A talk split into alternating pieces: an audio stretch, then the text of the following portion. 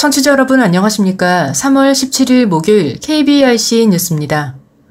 서울교통공사가 이동권 보장을 요구하며 지하철 시위를 벌여온 장애인 단체에 대해 약점을 찾아 부정적인 여론을 조성하라는 대응 문건을 작성한 사실이 확인돼 논란이 일고 있습니다.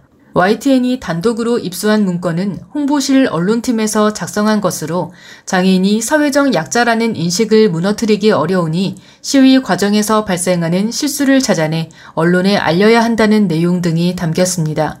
문건에는 장인들이 승강장 틈새 휠체어 바퀴를 끼워 넣은 사진 등을 이용해 고의 운행 방해서를 알려야 한다는 내용 등도 포함됐는데 실제 교통공사는 관련 사진을 익명으로 언론에 제공한 것으로 드러났습니다. 해당 문건은 장애인 단체를 투쟁을 위해 모인 집단이라고 규정하고 장애인 단체와의 싸움에서 승리가 확실할 때는 법적 대응까지 해야 한다는 내용 등도 담겼습니다. 공사 측은 언론 담당 직원이 개인적으로 만든 문건이라며 공사 차원에서 문건 작성을 지시하거나 여론전을 펼친 적은 없다고 해명했습니다. 전국 장애인 차별 철폐 연대는 성명을 내고 공사는 장애인과 시민의 싸움으로 평가름하는 언론 플레이 전술을 짜는 데만 급급하고 있었다면서 장애인의 정당한 권리 요구를 장애인과 시민의 싸움으로 만든 것은 바로 공사다. 이번 문건이 바로 그 증거라고 말했습니다. 이어 서울교통공사의 언론공장 문건 작성이 홍보실 언론팀 직원의 개인적 일탈이 아님을 명확하게 알고 있다며 서울교통공사 사장은 공개적인 방식으로 공식 사과하고 즉각 사퇴하라고 주장했습니다. 전장현은 내일 오전 8시부터 서울 지하철 4호선 해화역에서 출발해 서울교통공사까지 지하철 선전전을 예고한 상태입니다. 장애 유무나 성별에 상관없이 모두가 이용할 수 있는 화장실이 국내 대학 중 성공회대에 처음으로 설치됐습니다. 세천연구원 지하 1층에 들어서는 모두를 위한 화장실은 출입 음성 지원, 자동문, 점자 블록, 각도 거울 등 장애인 편의 기능을 갖췄고 유아용 변기 커버, 기저귀 교환대, 소형 세면대, 접이식 의자, 외부 비상통화 장치도 설치됐습니다. 성공회대는 장애나 성 정체성 때문에 기존 화장실을 이용하기 어려운 사람들이 불편을 겪는 일이 없어야 한다며 모두의 화장실 설치 취지를 설명했습니다.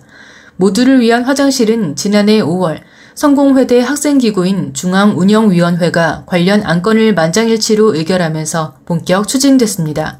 학교 본부는 화장실 설치 자체에 반대하진 않았으나 일부 학생들이 반발이 있어 판단을 유보하다 지난해 11월 설치 결론을 냈습니다. 김기석 성공회대 총장은 화장실 이용은 사람이 살아가는데 가장 기본적이고 필수적인 요소이나 어떤 사람들에게는 기존 화장실을 이용하기 불편하다는 목소리가 있었다며 비록 소수의 사람이라도 모두의 화장실을 통해 불편함 없이 화장실을 이용할 수 있길 바란다고 말했습니다. 실루암 시각장애인 복지관이 터치로드 남산 가는 길 70권을 제작해 국립도서관, 특수학교, 특수교육지원센터, 시각장애 유관기관 등에 배포합니다. 이번에 제작한 터치로드는 남산 둘레길 중에서 무장의 길로 조성된 북측 순환로를 입체적으로 작업해 점자로 표기함으로써 시각장애인이 출발지에서부터 도착지까지 주요 장소를 파악할 수 있도록 구성됐습니다. 터치로드는 시각장애인들이 손끝으로 길의 형태나 정보를 만져볼 수 있도록 제작한 3D 형태의 촉각 지도입니다. 특히 실루암 시각 장복은 지난해 중간 제작 단계에서 시각장애인을 대상으로 터치로드를 활용한 남산 산책 프로그램을 운영해 시각장애인의 입장에서 활용도를 높일 수 있는 방안을 찾고 보완하는 과정도 진행했습니다.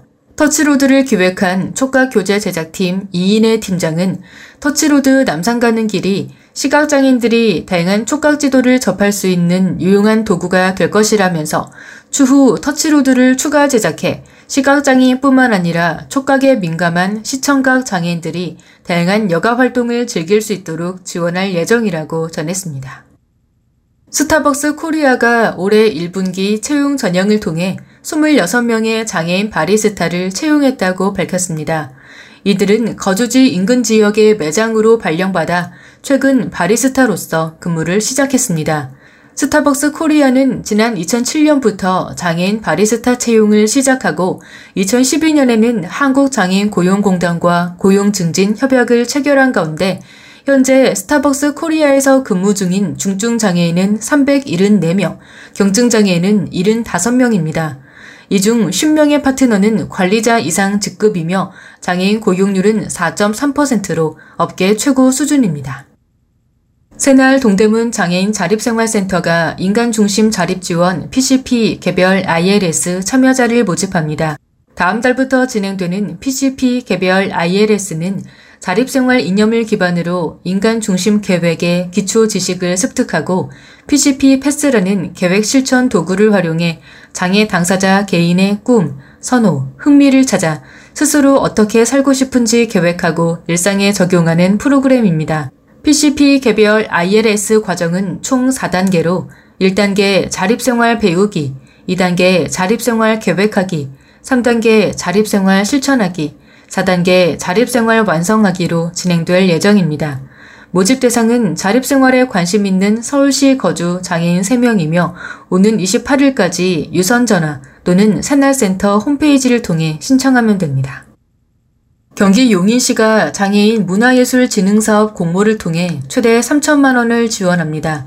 장애인의 안정적인 문화예술 활동을 지원하기 위해 경기도와 함께 추진하는 사업으로 문화예술 협업 지원, 문화예술 인력 역량 강화, 문화예술 발표 및 향유, 예술 창작 활동 지원 등 총 4개 분야입니다. 용인시에 주소를 두고 활동하는 장애인 예술인이나 문화예술 단체 중 최근 1년간 활동 실적이 있거나 장애인이 30에서 50% 이상 참여하는 단체 등이 신청 가능합니다. 신청 방법은 시 홈페이지 고시 공고란에서 신청서를 내려받아 작성한 후 오는 25일까지 제출하면 됩니다. 용인시는 사업 계획의 적절성과 예산 집행 계획의 적정성, 사업 수행 능력, 지역문화 발전 기여도 등을 심사한 뒤 대상자를 선정해 인건비와 운영비, 홍보비 등을 지원할 방침입니다. 시 관계자는 장애인 예술인과 단체의 자립 기반 마련과 창작 활동에 도움이 되길 바란다면서 장애인 문화예술 진흥 사업에 많은 관심을 가져달라고 말했습니다. 끝으로 날씨입니다. 오늘 내린 비는 내일 오전에 대부분 그치겠습니다. 다만 제주도는 늦은 오후까지, 강원 영동과 경상권 동해안은 내일 모레까지 비가 이어지겠습니다.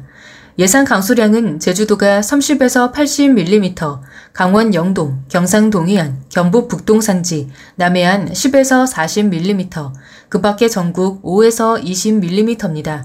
또 한낮에도 기온이 10도 안팎으로 다소 쌀쌀하겠습니다. 아침 최저 기온은 서울 5도 등 3도에서 9도, 낮 최고 기온은 서울 11도 등 5도에서 14도로 예보됐습니다.